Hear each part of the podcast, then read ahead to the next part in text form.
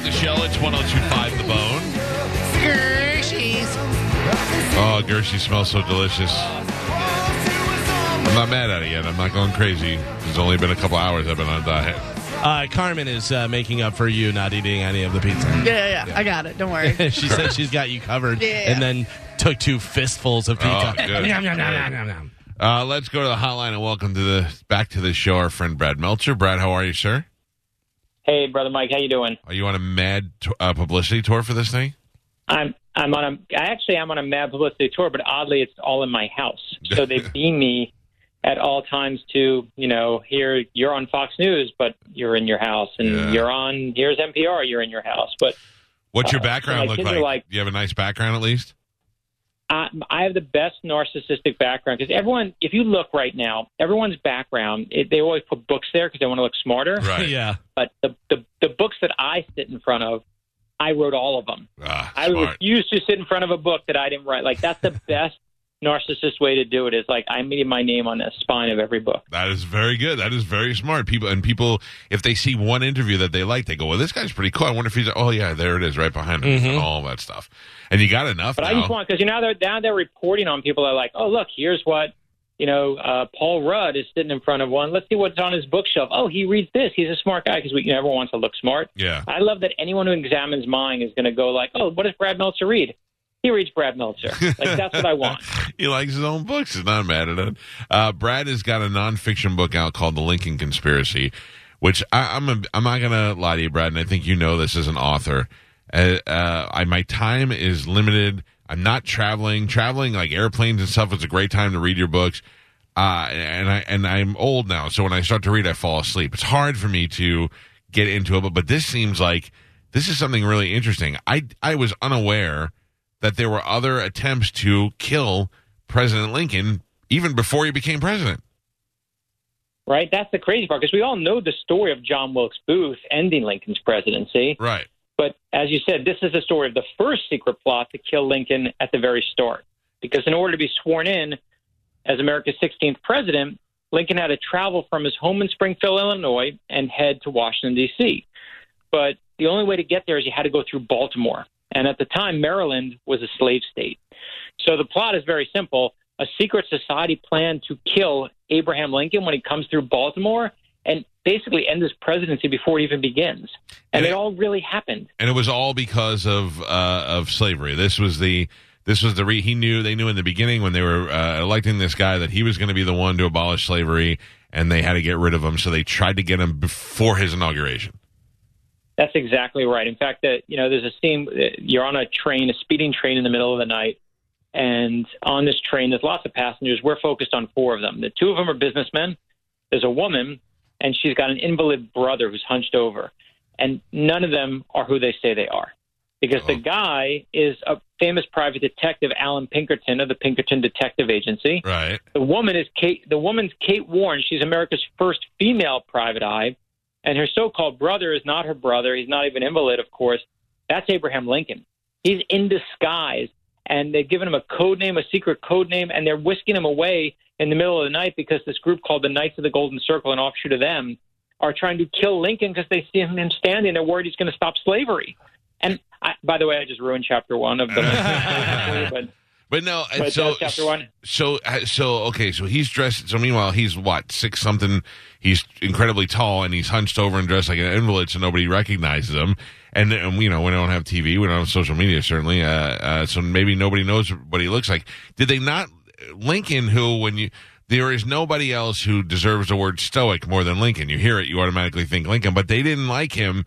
He wasn't stoic back then. He was ugly. They were saying he was ugly, weren't they? They they they, they hated one. They hated him. I mean, they hated him. They left his name. They wouldn't even put his name in ten different states on the presidential ballot because they hated him so much. Wow. Even though he was a rightful nominee, they're like, we're not even put him. Like ten states never even voted a single vote for Abraham Lincoln. He wasn't on there. They hated him. Three days after he's elected, South Carolina passes a resolution. We're seceding from the Union. And it, it's, you know, their intent to, to step out. And everyone's calling him ugly. He's six foot four at a time when nobody is six foot four. If you see, you've never seen anyone at that time six foot four, and trying to hide him on a train It, you know, it's like trying to hide LeBron James in an arena. Like, you, yeah. good luck. Like, and and one of my favorite scenes in the book is when they actually have to go and tell Abraham Lincoln that there is a plot to murder him. And it's late at night. They're in the hotel room. And, you know, Lincoln's exhausted. He's been shaking hands all day, traveling all day. And Alan Pinkerton, the famous detective, says to him, listen, sir, we know you have this big event in Philadelphia tomorrow. We need you to skip the event. Let's get get you out of here early. We're going to, you know, save the day and save your life. And Lincoln's like, I'm not missing the event in Philly. And they're like, why? And here's what's happening in Philly the next day. And this is just bananas. Is Lincoln doesn't want to miss. They are honoring the original birthday of one of Abraham Lincoln's heroes, a man named George Washington. Mm. And no way is Abraham Lincoln missing George Washington. And so they go to Philadelphia, Abraham Lincoln, risking his life going there. But he, they give a he gives a big speech at Independence Hall, talks about the Declaration, and God bless Josh Mensch, who worked with me on this book, found the original speech that Lincoln gives that day. And he says, like, talks about how everyone should have an equal chance in America. But this is what he says. He says, if we can't save the country without giving up that principle. And then Abraham Lincoln pauses and he says, I was about to say, I would rather be assassinated on this spot wow. than surrender. Wow. And, and what I love, exactly, I had the same reaction, is that he knows that there's a plot to kill him when he says those words. And, and soon after that is when they whisk him out of there. They take him out. I won't tell you how, it'll ruin it, but it'll blow your mind. But that's how they potentially save Abraham Lincoln's life right there. So my question for you is, I, I here I am at forty-eight years old, unaware that this even happened. How do you research this so well? Where is all this information? Who are you talking to to find out these details? Because I know you're not going to put it in the book unless it's all all really happened. How do you do this? Yeah, no. So, and listen, it, it begs the question: Why does why do none of us know this story? Yeah. And it's, this was this was the biggest story in the whole country on the front page of the newspaper. And then guess what happens? A week later, the Civil War explodes. Oh. And then four days after that, four years after that, Abraham Lincoln gets a bullet in his head, and this story becomes a footnote. Yeah, obviously not anymore. So we we found one of the things that was key is Alan Pinkerton, the famous detective, who's so amazing in this book. He's like Batman. You know, he's just fighting crime and saving the day. He kept meticulous diaries, and all of his detectives, he required them to keep diaries too. So we found the original diaries of what happened. And where? Where do you where do you find this? Um. You know, the sad part is, is a lot of them are just online. They used to be just in libraries, is obviously, you know, but but they, they used to, you'd have to go to a library. That, you know, the New York Historical Society was yeah. really helpful. Like, but now, uh, you know, the National Archives has made, you know, so much of this available online. There's a story in there that we found. I love the story. There's an eleven-year-old girl who writes a letter to Abraham Lincoln. And, you know, as you said, he was ugly. And, and he, he back then he was clean-shaven when he was elected. Mm-hmm. And so he's clean-shaven. And this little eleven-year-old girl writes, "Dear, you know, Mister Lincoln, my brothers, some of them are going to vote for you, some won't. I think people would like you more if you grew a beard." Yeah, that's see, now that's true, because I've always heard that, but I didn't know that was real. True. Not only is it true, because I was like, "Is it true?" He starts growing a beard. He sees her on the train trip. They actually find her family, and he says to her, "Grace, look, here's the beard I grew in for you." And he's wow. never clean-shaven again. The most famous beard in history. But I was telling you that story simply say when I went to the National Archives, they showed me the actual physical letter. That's crazy. They have the letter.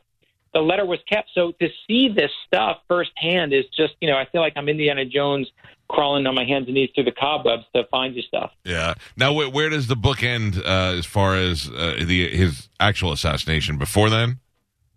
Yeah, we end. You know, so what's really wild is the secret society is called the Knights of the Golden Circle. Their their goal is to have a golden circle, a place in south in south in, a, in the southern part of America where slavery is going to thrive forever, and that's what they want. And what what is wild that you'll see um, is that at the end, even though their the Knights' plan is defeated, guess who eventually joins the Knights of the Golden Circle? A man named John Wilkes Booth. Gotcha. And it's it, so you see it all come full circle. It's an incredible story, but the reason we love the story is that it lets you.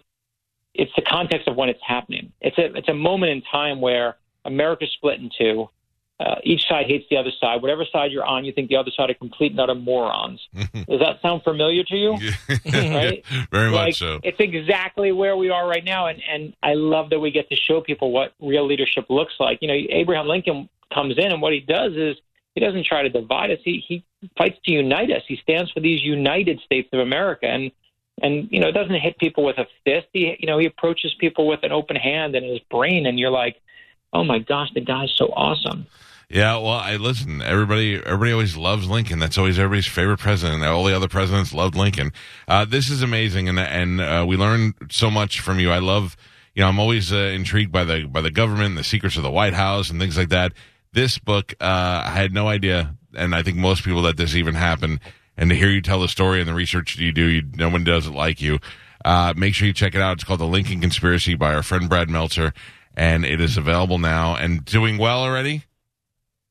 Yeah, no, we're very happy. I mean, you know, it's, it's I love that people are buying this for Mother's Day and Father's Day, but yeah. What I love even more is that they see Lincoln as a per. You know what Lincoln is doing when he when he finds out he's the nominee for president? He's in an alleyway playing handball.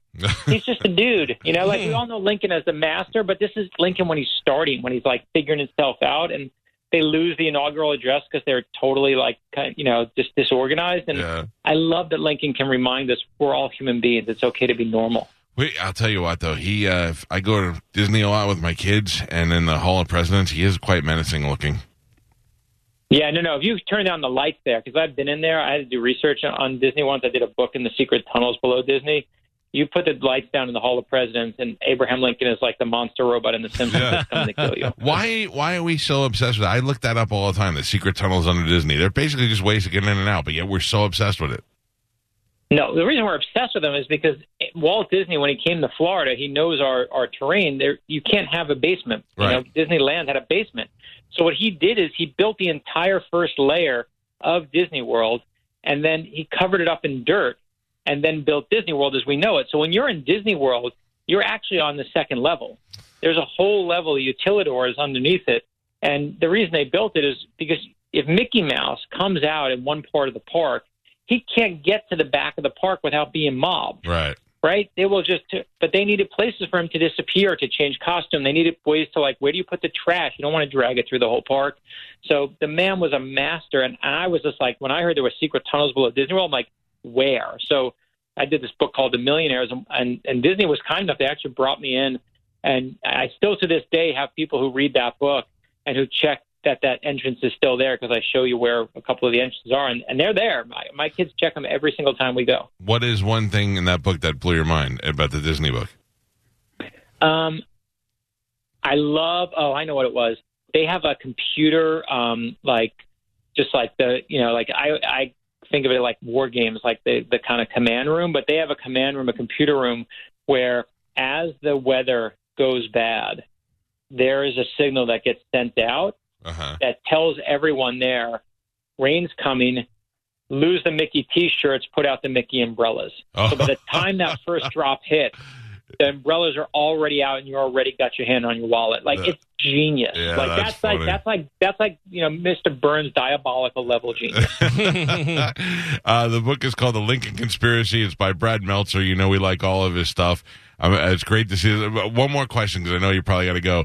But uh, no, I, I'm good. I got time. I got time. Okay, I saw you uh, online reading books, to reading the kids' books to kids. But were there actually any kids there? No, I'm in quarantine. So, like, actually, the, the kids that I'm reading to are my own kids. Who, by the way, so I do these story times for. You know, we had so many. Like P B S said, can you read your kids' books? Because obviously, you know, the Lincoln book is for adults. It's you know, it's it's real. But we do with these kids' books for my own kids that I wrote. And I film these story times, and we dress up in costume. I dress up like Amelia Earhart and Abraham Lincoln. Of course we do. And the funniest part is I tell my kids, like, okay, we're going to bring, like, a TIE fighter in um, when we do Amelia Earhart. It's going to be really funny. And so my kids are in charge of all the special effects. So they literally are tying, like, the Millennium Falcon to a, to a fishing rod. And, and like, it. everything you see, it all falls apart. Everything I do on camera breaks. None of it is planned, and I love it that way. It's yeah. like. It's like it's we, it's all together by Scotch tape. I'll tell you, the one good thing about this pandemic is that uh, families are really starting to do things together that they wouldn't normally do. I've spent more time with my seven-year-old daughter this past month. I've loved every minute of it. There's a family here in Saint Pete that uh, that their father is a, a like guitar player at a, at a nice hotel here, like out at the bar area, and he has got his kids, and they do a different song every day, and they're all like, you know, between like five and nine years old. I mean, the the talents and the things that families are doing together and doing things have been the best part about this.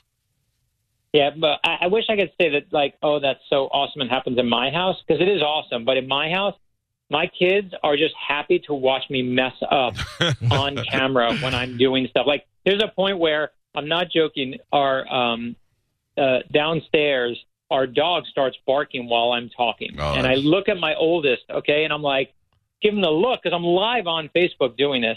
And I give him the look to say, go downstairs and get rid of the dog. And he looks at me, blank eyes, has no idea. Mm-hmm. The dog is still barking. We're still live. We got like, you know, like seventy thousand people were watching, like we're clicking up on this thing. It was craziness.